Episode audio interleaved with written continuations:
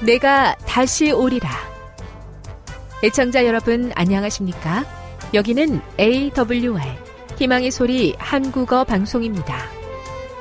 본 방송은 천국 복음을 온 세상에 전파하기 위해 제7일 안식일 예수재림교회가 설립한 세계 방송망입니다. AWR 희망의 소리는 유럽, 라틴 아메리카, 아프리카, 러시아, 아시아의 방송망을 통해 전 세계에 복음을 전파하고 있습니다.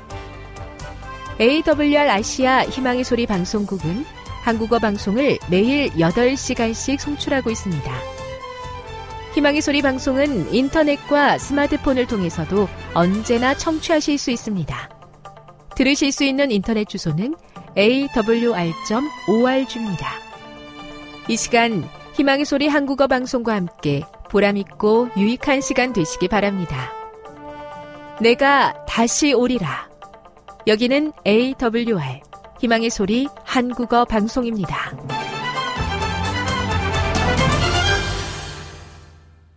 주파수 안내입니다. 괌에서 송출하는 우리 방송은 한국 표준시로 새벽 1시 30분부터 2시 30분까지 11,755kHz로 새벽 2시 30분부터 3시 30분까지 3시 30분부터 4시 30분까지 15,530kHz로 새벽 5시부터 6시까지 9,890kHz로 4회에 걸쳐 송출하고 있습니다. 스리랑카에서 송출하는 우리 방송은 한국 표준시로 밤 9시부터 10시까지 15,530kHz로 우즈베키스탄에서는 새벽 3시부터 4시까지 새벽 4시부터 5시까지 9,760kHz로 타지키스탄에서는 밤 9시부터 10시까지 15,255kHz로 송출하고 있습니다. 애청자 여러분의 많은 청취 바랍니다.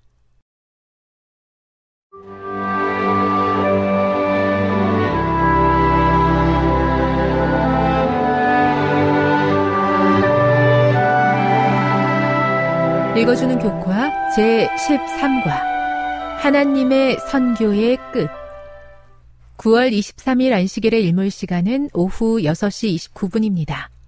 기억절입니다. 모든 것이 이렇게 풀어지리니 너희가 어떤 사람이 되어야 마땅하냐. 거룩한 행실과 경건함으로 하나님의 날이 임하기를 바라보고 간절히 사모하라. 베드로 후서 3장 11, 12절. 요한계시록은 우리의 마음을 종말의 장면으로 가득 채운다. 이 책은 그리스도와 사탄 사이의 대쟁투를 다루고 있다. 사탄은 이 땅에 대한 법적 지배력을 상실한 이래 계속해서 하나님께 충성된 사람들을 미혹하고 있다. 요한계시록은 그분의 자녀들, 즉 살아있는 의인들과 아담과 하와의 타락 이후 죽었던 신실한 자들을 구원하기 위해 예수님께서 재림하시는 것으로 절정에 이른다. 사탄과 악인들은 불로 소멸되고 예수님께서 이 땅에 영원한 왕국을 새롭게 세우시는 모습도 확인할 수 있다. 요한계시록을 연구하는 사람들은 서기 1세기부터 마지막 때인 오늘에 이르기까지 교회의 역사를 나타내는 예언된 징조와 사건들을 열정적으로 탐구하고 분별하려고 노력한다. 그들이 그렇게 연구하는 것도 합당한 일이다. 그러나 이번 기회 마지막 과를 통해 우리는 요한계시록이 우리를 선교적 교회로 부르시는 선교의 하나님의 초점을 맞춘 선교적인 책이라는 것을 알게 될 것이다.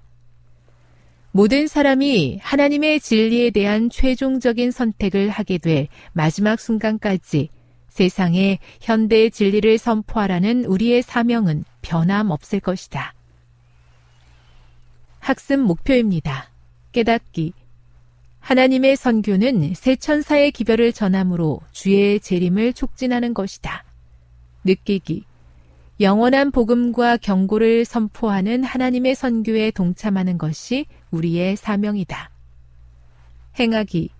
새 천사의 기별을 전하며 영원한 복음과 경고를 선포하는데 동참한다. 다음의 내용을 안교 소그룹 시간에 함께 토의해 보십시오. 1. 요한계시록을 생각하면 마음에 어떤 생각이 떠오르십니까? 2. 계시록은 시작부터 하나님이 무엇을 위해서 일하고 있다고 말하고 있습니까? 3. 하나님의 선교는 어떤 것이며 그 중심에는 무엇이 있습니까? 4. 세 천사의 기별이 중요한 것은 무엇을 구별하는 쟁점이 되기 때문입니까? 5. 선교의 성공이란 무엇일까요? 그것은 어떻게 이루어지겠습니까? 6. 하나님께 속한 일이지만 우리가 그리스도의 재림을 촉진할 수 있습니까? 7. 하나님의 선교가 성취되고 이루어질 때 우리는 어떤 것을 기대할 수 있습니까? 결론입니다. 요한계시록은 우리를 선교하는 교회로 부르는 선교의 책이다. 하나님은 처음부터 선교에 협력하시며 인류가 하나님의 형상을 회복하고 돌아오도록 초청하신다. 세 천사의 기별은 그 중심 기별이며 세상에 영원한 복음과 경고를 선포하는 인류의 대정점이다. 이 복음을 나누는 제자를 만드는 것이 선교의 핵심이며 복음을 전하고 주의 재림을 촉진하는 하나님의 선교에 동참하는 것이 우리의 사명이다.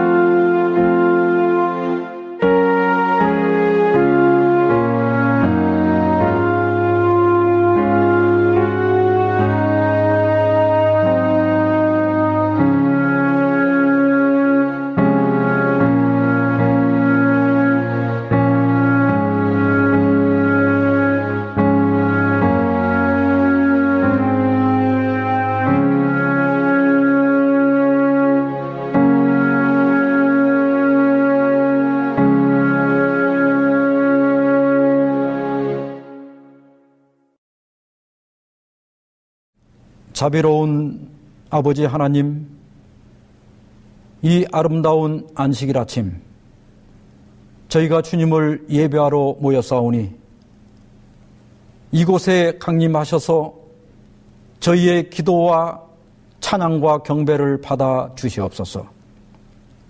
오늘도 저희가 주의 말씀을 기다리오니 주여 우리에게 말씀해 주셔서 이 말씀이 어둡고 어지러운 세상에서 우리 발에 등불이 되게 해 주시옵소서.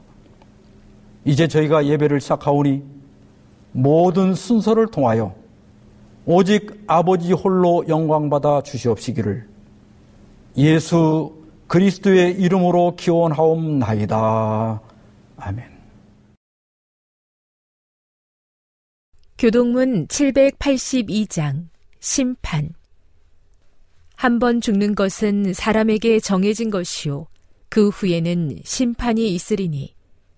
하나님은 모든 행위와 모든 은밀한 일을 선악간에 심판하시리라. 알지 못하던 시대에는 하나님이 간과하셨거니와 이제는 어디든지 사람에게 다 명하사 회개하라 하셨으니 이는 정하신 사람으로 하여금 천하를 공의로 심판할 날을 작정하시고 이에 그를 죽은 자 가운데서 다시 살리신 것으로 모든 사람에게 믿을 만한 증거를 주셨음이니라. 그가 큰 음성으로 이르되 하나님을 두려워하며 그에게 영광을 돌리라. 이는 그의 심판의 시간이 이르렀음이니 하늘과 땅과 바다와 물들의 근원을 만드신 이를 경배하라 하더라.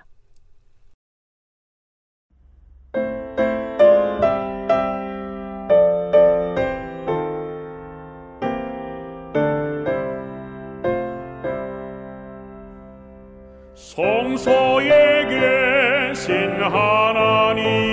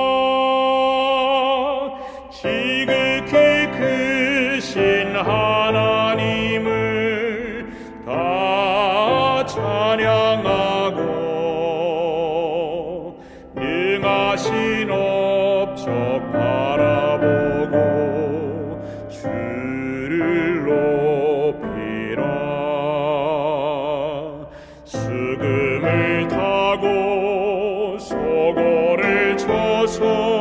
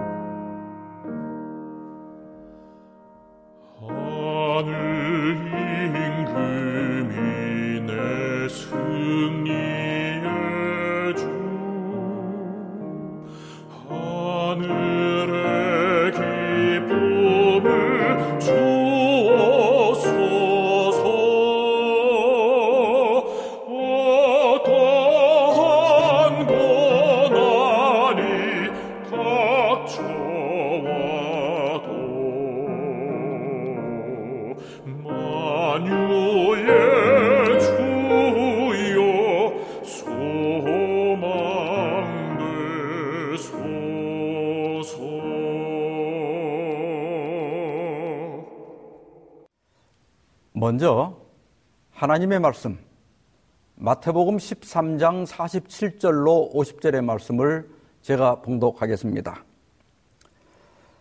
또 천국은 마치 바다에 치고 각종 물고기를 모는 그물과 같으니 그물에 가득함에 물가로 끌어내고 앉아서 좋은 것은 그릇에 담고 못된 것은 내버리느니라. 세상 끝에도 이러하리라. 천사들이 와서 의인 중에서 악인들을 갈라내어 풀목불에 던져 넣으리니 거기서 울며 이를 갈리라. 비유로 말하라. 네 번째 시간으로 천국은 그물과 같으니라. 이런 제목으로 그물의 비유에 대해서 살펴보고자 합니다. 아주 오래전 20년도 더 된 이야기입니다. 친한 목사님 한 분이 동해에 있는 한 교회로 전임을 하셨습니다. 그래서 여섯 명의 친구 목사님들과 가족들을 데리고 동해로 여름 휴가를 갔습니다. 저는 낚시를 별로 좋아하지 않는데 동해까지 왔는데 낚시를 가야 한다는 겁니다. 그래서 목선 두 대를 빌려서 양쪽에 나눠 타고 바다로 갔습니다. 우리는 시원한 바닷바람을 맞으면서 갈릴리 작은 갈릴리 내 마음 작은 갈릴리 신나게 찬미를 부르면서 한참을 갔습니다. 바다 어디쯤 가더니 배를 멈추고 낚시를 하는데 낚싯대는 서너 개밖에 없고 나머지는 그냥 실패 같은 데다가 이렇게 둘둘 감은 낚싯줄에다가 그 지렁이를 끼워가지고 바다에 던져놓고 물고기가 물기를 기다리는 겁니다.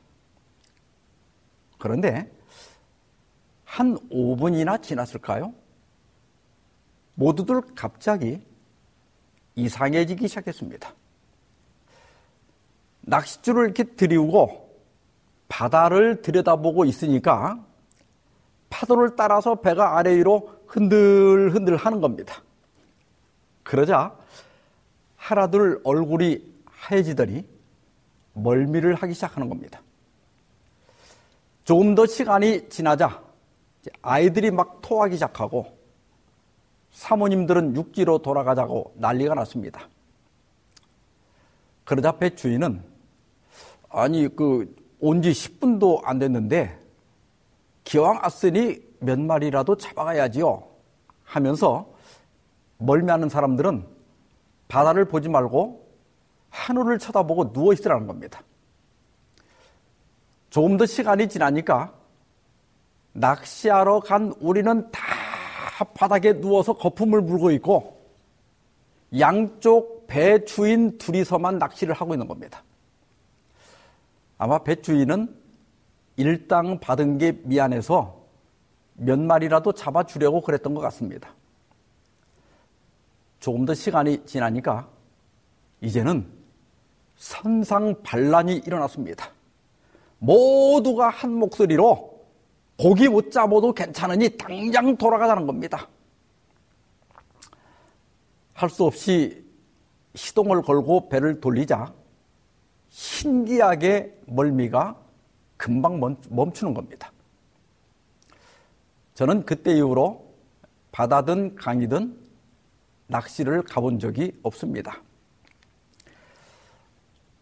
예수께서 두 번째 갈리 선교 여행을 하시면서 서기 29년 가을 어느 날 갈릴리 호숫가에 나가시자 많은 사람들이 모여들었습니다. 예수님은 배에 올라 이날 열 가지 비유를 말씀하셨는데 마태복음 13장에 8가지가 기록되어 있고 마가복음 4장에 2가지가 추가되어 있습니다.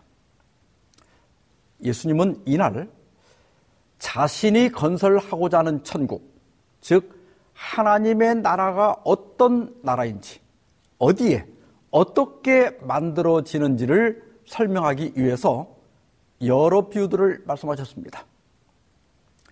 그 나라의 왕은 예수님이시고 백성들은 예수님을 믿는 신자들입니다.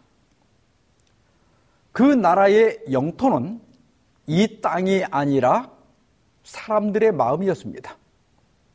이 천국을 가리켜 은혜의 왕국이라고 부릅니다.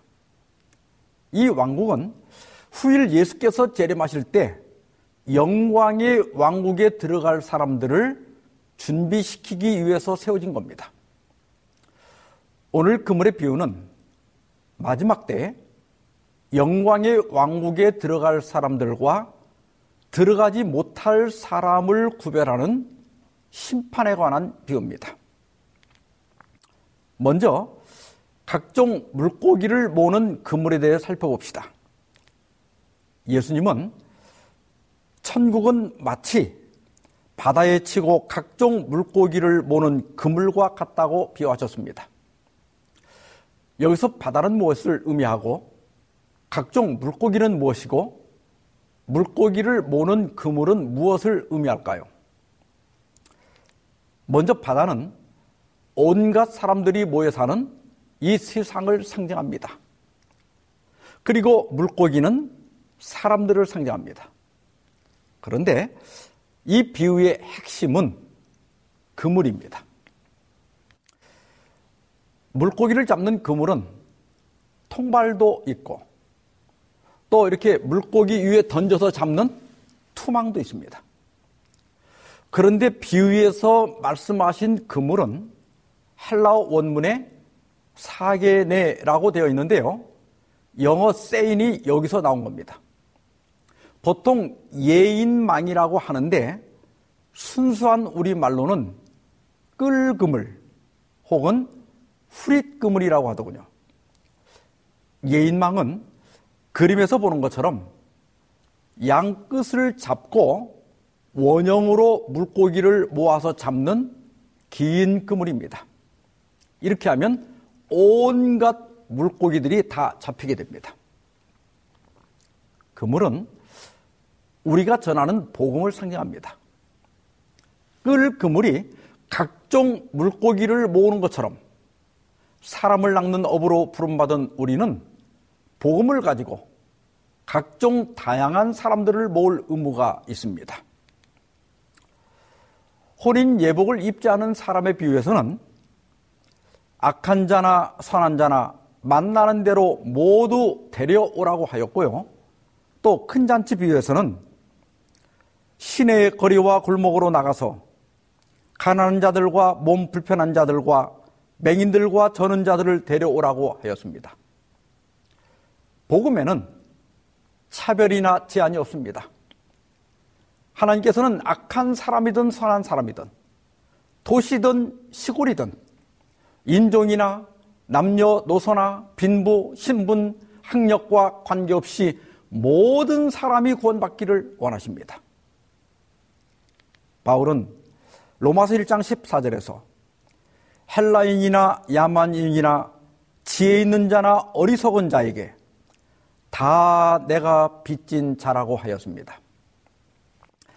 헬라인과 야만인이라고 하는 이 표현은 당시 헬라인들이 인류를 구분하는 방식이었습니다. 우리도 외국 사람이 뭐라고 하는데 못 알아들으면 쌀라쌀라 한다 그러잖아요. 외국어가 그렇게 들린다는 의성어입니다. 헬라인들은 바르바르 한다고 했습니다. 여기서 바르바로스라고 하는 단어가 생겼고 우리 성경에는 야만인이라고 번역이 되었습니다.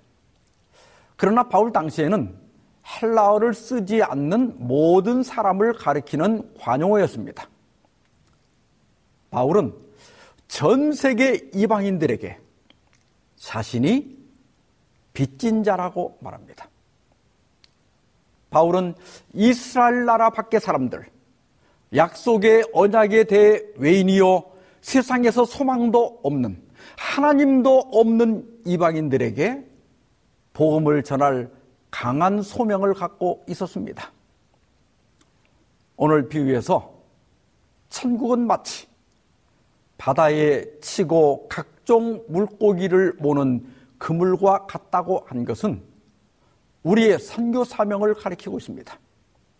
우리는 온 세상에 그물을 치고 모든 민족을 그리스도 앞으로 모으는 그런 사명을 가진 사람들입니다.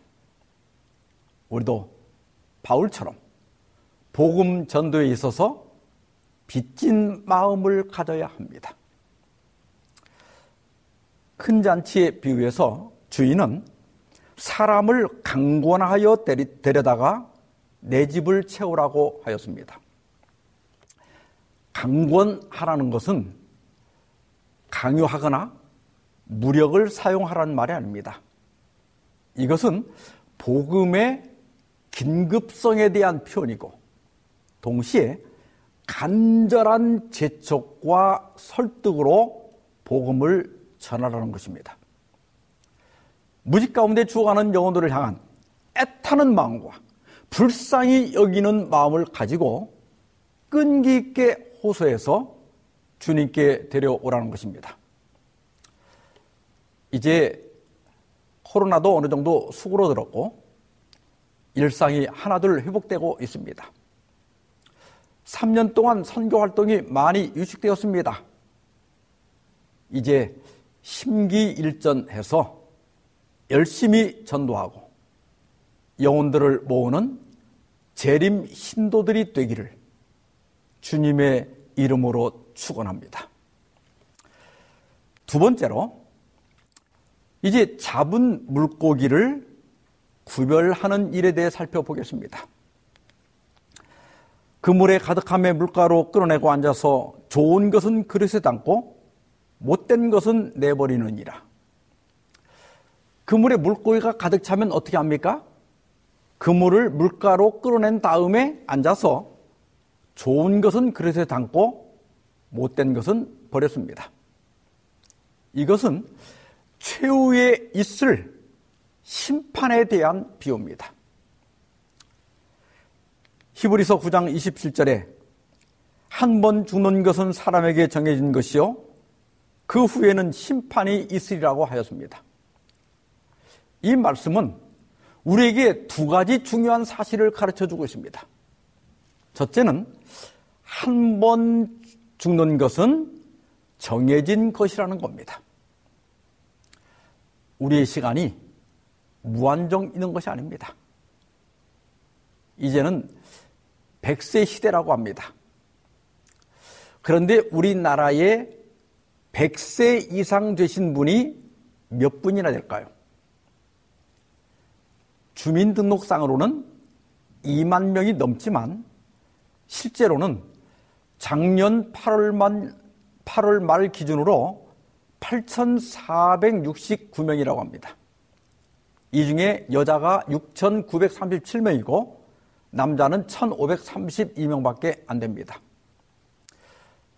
앞으로는 모르지만 지금은 100세 이상 사시는 분들이 전체 인구의 0.017%밖에 안 되는 겁니다. 아직 100년도 채 살지 못하는 게 우리 인생입니다. 기회는 무한정 있는 것이 아닙니다. 하루 해가 저물듯 우리 일생도 저물게 마련입니다. 내 삶에 끝이 있다는 것은 너무나 확실한 사실입니다. 그리고 두 번째 사실은 죽는 게 끝이 아니라는 거예요. 그 후에는 심판이 있다는 겁니다. 그물의 비유에서는 그물을 물가로 끌어낸 다음에 좋은 고기는 그릇에 담고 못된 고기는 버렸다고 했습니다. 예수님은 세상 끝에도 이러하리라. 천사들이 와서 의인 중에서 악인을 갈라내어 풀무불에 던져 놓으리니 거기서 울며 이를 갈리라고 하셨습니다. 우리 일생을 결산할 때가 있다는 것입니다. 그리고 구원받을 사람과 멸망받을 사람으로 나눈다는 겁니다. 그러므로 믿기만 하면 무조건 구원받는다는 교리는 거짓 교리입니다. 성경 주석을 보면 하나님은 사람이 그의 인생길에 비추어진 모든 빛과 조화된 삶을 살았는지 그의 지식과 능력에 최선을 다해 예수의 완전한 모본을 따라 품성을 온전케 하는 일에 하늘의 영들과 협력하였는지에 의해 그의 품성을 저울질한다고 하였습니다. 여기 말한 시험 문제는 두 가지입니다. 1번은 말씀대로 살았느냐? 그리고 2번은 품성이 얼마나 변화되었느냐? 다시 말해 예수님을 얼마나 닮았느냐? 이 두 가지를 가지고 영광의 왕국, 왕국에 들어갈지 또 못 들어갈지가 결정된다는 겁니다. 우리 재림 성도들은 빚은 충분히 받았다고 생각합니다. 또 다른 개신교인들에 비해 말씀대로 사는 수준도 높다고 생각합니다. 문제는 과연 품성이 얼마나 변화되었는가, 얼마나 예수님을 닮아가고 있는가 하는 것입니다. 빨간 머리 앤이라고 하는 감동적인 소설을 쓴 몽고메리는 오늘의 선택은 내일을 만든다고 했습니다. 과거의 선택들이 지금의 나를 만들었고 오늘의 선택이 내일의 나를 만듭니다. 우리는 인생을 좀 더 진지하게 살 필요가 있습니다. 심은 대로 거둔다는 말이 있습니다. 오늘의 선택이 내일을 만드는 것입니다. 우리가 매끼 먹는 음식이 피가 되고 살이 되는 것처럼 우리가 매일 듣고 보고 말하고 생각하는 것들이 내일의 나를 만드는 것입니다. 요즘 인공지능 챗 GPT가 화제잖아요. 작년 11월에 3.5 베타가 발표되고 저도 올 초부터 사용하고 있는데 이번 설교를 준비하면서 개인의 미래 운명을 결정하는 중요한 요소는 무엇인가 하고 물어봤습니다. 챗 GPT가 놀라운 답을 했습니다. 첫째는 지능이다.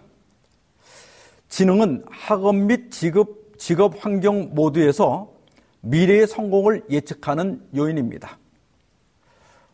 곧 프레드슨과 디어리의 연구에 따르면 IQ가 높은 사람은 성공적인 커리어를 쌓고 더 높은 연봉을 받을 가능성이 더 높았습니다. 두 번째 요소는 환경입니다. 교육 및 자원에 대한 적극성과 같은 환경적 요인이 개인의 미래 결과에 큰 영향을 미칠 수 있습니다.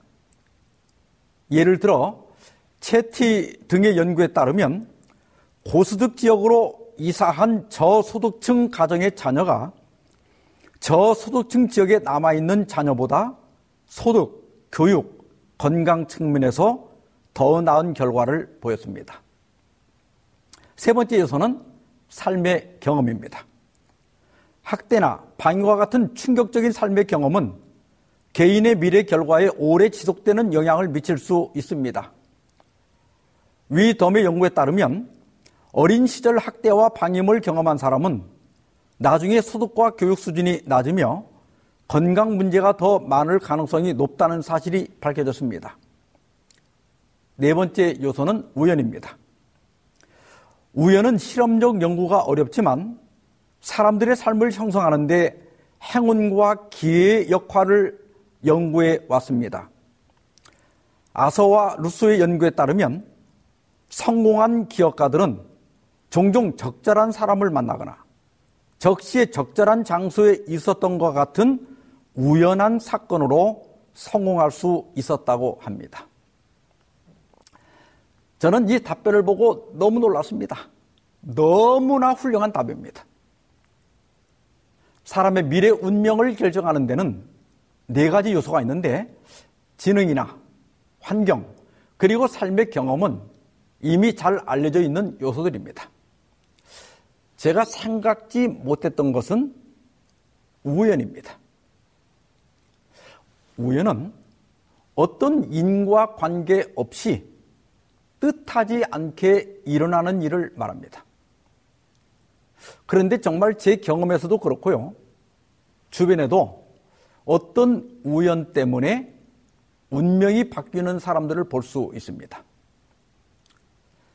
그래서 솔로몬은 전도서 9장 11절에서 내가 다시 해 아래에서 보니 빠른 경주자들이라고 선착하는 것이 아니며 용사들이라고 전쟁에 승리하는 것이 아니며 지혜자들이라고 음식물을 얻는 것도 아니며 명철한 자들이라고 재물을 얻는 것도 아니며 지식인들이라고 은총을 입는 것이 아니니 이는 시기와 기회는 그들 모두에게 임함이니라 그랬습니다. 이전 개혁판에서는 시기와 우연이라고 했는데 개정판에서는 시기와 기회로 번역했습니다. 우연은 또한 기회일 수 있기 때문에 괜찮은 번역이라고 생각합니다. 솔로몬은 우리가 가진 어떤 능력이나 힘이나 지능이나 지식이 모든 것을 결정하는 것이 아니더라고 말합니다. 사람에게는 시기와 기회가 찾아오니 그것을 잘 이용하라는 것입니다. 국내 유일의 쌍둥이 연구 전문가인 국민대 허윤미 박사는 전 세계 쌍둥이 연구 결과를 종합해서 지능과 성격에 영향을 미치는 요인을 이렇게 소개하고 있습니다.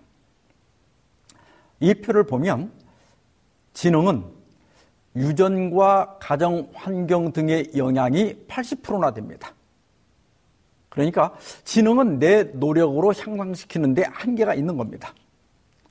학업 성적도 비슷합니다. 창의성은 유전보다는 가정 환경이나 자신의 노력으로 향상시킬 수 있는 여지가 있습니다. 근데 여러분 성격을 보십시오. 성격에 다섯 가지 요소들이 있는데 저 밑에 평균은 제가 계산을 해본 겁니다. 유전이 41.6%, 가정 환경이 5.4%, 개인 환경이 42%입니다. 그러니까 내 노력으로 지능이나 학업 성적을 학업 성적을 획기적으로 향상시키기는 어려워도 성격은 타고난 것이 반이고 후천적인 게 반입니다. 잘만 노력하면 성품은 어느 정도 변화시킬 수 있습니다. 그래서 하나님은 우리의 구원을 지능이나 학업 성적으로 결정하지 않으시고 성격 혹은 품성으로 하시는 것 같습니다. 근데 허 교수님은 이렇게 말합니다. 지능과 성격은 30에서 50%가 유전에 의해 형성된다고 봅니다. 특히 나이가 들수록 성격과 지능 관련 유전자는 점점 더 발현됩니다. 어렸을 적에는 유전적 영향이 20에서 40%이지만 어른이 되면 40에서 60%가 유전자의 지배를 받습니다. 어렸을 때는 가정이나 학교, 친구의 영향을 크게 받지만 성인이 되어서 독립된 환경에 놓이게 되면 유전자가 고개를 든다는 겁니다. 그래서 옛말에 독 안에 들어가도 단지 독 안에 들어가도 팔자 도망은 못한다 그랬습니다. 다 팔자대로 살다 죽는 겁니다. 그러나 그리스도 안에서는 팔자를 고칠 수 있습니다. 빌보 사장 13절에 내게 능력 주시는 자 안에서 내가 모든 것을 할 수 있느니라. 사람이 변하는 것이 쉽지 않지만 그러나 능력 주시는 자 안에서 모든 것을 할 수 있습니다. 그래서 세 번째로 마지막 세 번째는 좋은 물고기 되기입니다. 오늘 본문을 보면 예수님은 의인을 좋은 것으로 악인을 못된 것으로 묘사하였습니다. 헬라어 샤프로스는 썩은, 쓸모없는 이런 뜻인데 우리 성경에 못된 것으로 번역한 것이 더 마음에 듭니다. 나쁜 사람은 아니지만 못된 사람이 있습니다. 나쁜 교인은 아닌데 못된 교인은 있을 수 있습니다. 성경 주석에는 그물의 비유는 품성을 근거로 하여 최종적으로 좋은 것과 못된 것이 구분된다는 점을 강조하고 있다고 하였습니다. 심판의 기준은 행위가 아니라 품성입니다. 나쁜 품성은 아니지만 못된 품성을 가질 수는 있습니다. 심리학자 폴 코스타와 로버트 맥그레가 1976년에 개발한 빅5 성격 특성이라고 하는 것이 있습니다. 사람의 성격은 다섯 가지 특성으로 나눌 수 있는데 개방성, 성실성, 외향성, 우호성, 신경성입니다. 이 모델은 유효성을 인정받은 매우 유용한 이론입니다. 이 다섯 가지 성격 특성이 개인의 행복이나 신체 정신적 건강, 종교성, 또 가족이나 친구와의 관계, 직업 선택, 직무 만족도, 범죄 행동, 정치적 입장, 이런 것을 결정하는데 중요한 역할을 하는 것으로 알려져 있습니다. 그러면 여러분, 좋은 사람이란 어떤 사람일까요? 이 연구에서는 빅5 중에 성실성과 친화성의 점수가 높은 사람이 좋은 성격을 가, 진 사람일 가능성이 높다고 밝혔습니다.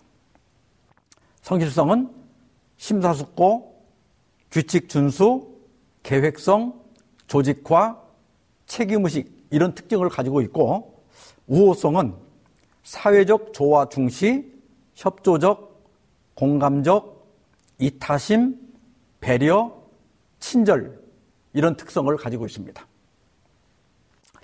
그러면 못된 사람이란 어떤 사람일까요? 바로 신경성 점수가 높은 사람입니다. 신경성 점수가 높다는 것은 부도덕하거나 나쁜 행동을 한다는 뜻이 아닙니다. 이런 사람은 분노나 우울함이나 불안감 같은 불쾌한 정서를 쉽게 느끼는 경향이 있습니다. 그래서 본인도 힘들지만 가족이나 주변 사람들을 힘들게 하는 경향이 있습니다. 또 감수성이 지나치게 예민한 것도 문제입니다. 부부끼리 살다 보면 별거, 별, 별것 아닌 일로 서섭할 때도 있고 미워질 때가 있습니다. 교회에서도 뭔가 이렇게 거슬리는 사람이 있을 수 있습니다. 그런데 대부분 그냥 그러려니 하고 넘어가도 사는데 별 문제가 없습니다. 그런데 너무 예민하게 반응하고 너무 크게 상처를 받고 너무 못 견디는 분들이 있습니다. 그래서 자주 우울해하고 때로는 공격적이 되기도 합니다. 학자들은 이 신경성이 불행의 요인이라고 아주 단정적으로 말하고 있습니다. 나쁜 성격은 아니지만 못된 성격입니다. 자기도 괴롭히고 또 다른 사람도 괴롭히기 때문입니다. 타고난 것이라서 근본적으로 바꿀 수는 없지만 어느 정도 통제할 수는 있습니다. 우리가 신앙을 하는 이유가 바로 여기에 있습니다. 기독교는 맡기는 종교입니다. 내가 일일이 간섭하고 반응하지 말고 하나님께 맡기는 겁니다. 마음에 거슬릴 때마다 주님, 주님이 알아서 처리해 주세요. 이렇게 맡겨버리면 훨씬 평안한 삶을 살 수 있습니다. 아인 여사가 뉴캐슬 미팅에 참석했을 때 첫 안식일 저녁에 성령을 받을 필요성과 그 중요성에 대한 꿈을 꾸게 됩니다. 한 파수꾼이 건물 입구에 서서 건물에 들어가려는 사람들에게 성령을 받았는지 묻고 그 다음에 이렇게 치수를 재는 자로 사람들을 측정하는 것을 보았습니다. 그런데 그 파수꾼은 키나 허리 둘레를 재는 것이 아니라 사람들의 성격, 품성을 쟀습니다. 그 파수꾼은 이렇게 말합니다. 만일 그대가 의혹, 비판, 급한 성미 및 자존심 등을 길러왔다면 이 잔치를 망칠 것이므로 그 자리에 들어갈 허락을 받을 수 없다. 다른 사람의 품성에서 결점을 끄집어내는 버릇을 스스로 키운 자들은 가족들을 불행하게 만들며 영혼들로 진리에서 떠나 어리석은 이야기를 택하도록 하는 추한 결함을 드러낼 것이다. 그대의 풀신의 누룩, 그대의 신망을 얻고자 하는 욕구, 그대의 비난하는 정신은 그대 자신을 그곳으로 못 들어가도록 막을 것이다. 여기에 신경성 점수가 높은 사람들의 특성이 잘 지적되어 있습니다. 의혹, 비판, 급한 성미, 자존심, 또 남의 결점을 끄집어내는 법, 불신의 누룩, 신망을 얻고자 하는 욕구. 이건 자신감 부족을 의미하는 거예요. 그리고 비난하는 정신입니다. 이런 것들이 갈등과 불행의 요인입니다. 나에게 이런 성향이, 성향이 있다면 고치려고 노력해야 됩니다. 쉽지 않지만 내게 능력 주시는 자 안에서 내가 모든 것을 할 수 있느니라. 기도 많이 하시기 바랍니다. 그 다음에요. 그대가 자신의 의지와 자신의 지혜를 버리고 그리스도에 대하여 배울 때 하나님의 왕국에 들어갈 허락을 받게 될 것이다. 그분께서는 전적이며 무조건적인 항복을 요구하신다. 생애의 질서, 인격의 도야, 품성의 형성을 위하여 그대의 생애를 주님께 맡겨라. 그대의 목에 주님의 멍에를 매라. 주님의 인도를 받고 가르침을 받기 위해 복종하라. 그대가 어리 아이처럼 되지 않으면 결단코 천국에 들어갈 수 없다는 사실을 배우라. 이 말씀은 성실성과 우호성을 기르라는 말입니다. 천적이며 무조건적인 항복을 해라. 다시 말해, 타고난 성격을 예수님의 말씀과 성령의 지도에 굴복시켜라. 그런 뜻입니다. 앞에 읽어드린 성실성과 우호성의 요소들을 써놓고 그것들이 내 삶을 지배하도록 많이 기도하시기 바랍니다. 생애에 질서가 있어야 한다. 감정의 항상성을 유지하라는 겁니다. 너무 변덕이 심한 것도 고쳐야 됩니다. 인격의 도야, 품성의 형성을 위해 그대의 생애를 주님께 맡겨라. 인격 수행을 하라. 자신을 갈고 닦는데 관심을 가지라는 겁니다. 가정에서든 교회에서든 웬만해서는 화내지 마십시오. 웬만해서는 다투지 마십시오. 우울해하지 마세요. 신앙을 잘한다는 것은 교회를 열심히 다니는 것도 포함되지만 더 중요한 지표는 주변 사람들이 나를 편하게 생각하는가 하는 것입니다. 여러분, 이것이 신앙의 기본입니다. 이것이 어린아이처럼 되는 겁니다. 모쪼록 여러분의 마음마다 은혜의 천국이 건설되어 고요하고 평안하고 화목한 신앙생활이 되기를 바랍니다. 그래서 영광의 왕국이 임할 때 좋은 물고기로 하늘 그릇에 담기게 되길 바라면서 말씀을 마치겠습니다. 기도하십시다. 자비로운 주님, 오늘도 비유로 주님의 나라를 가르쳐 주셔서 감사합니다. 언젠가 우리의 삶이 다하고 결산할 때가 있음을 다시 생각하게 해주셔서 감사합니다.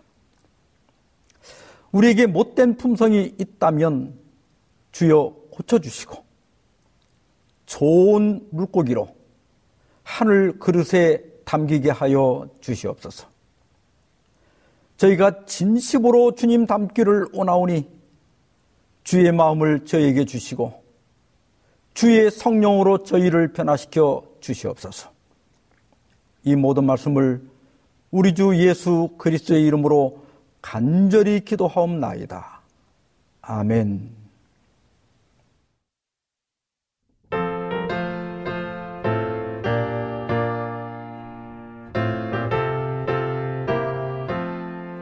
세상 부귀 영화를 나는 원치 않고 오직 하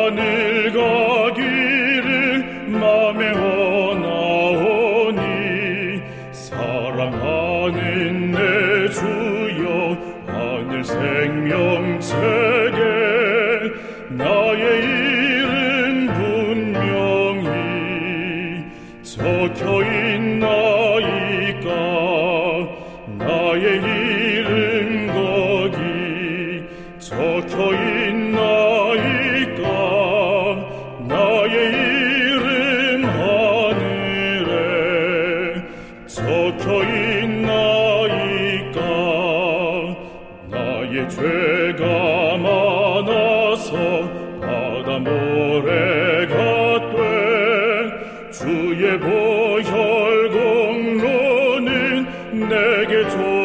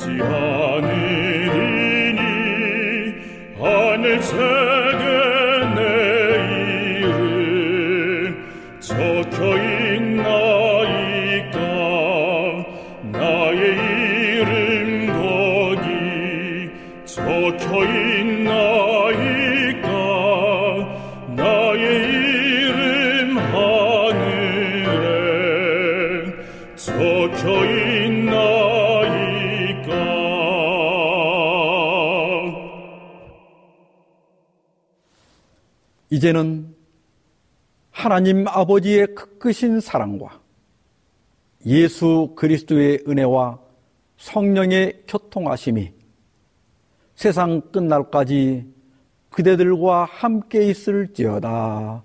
아멘.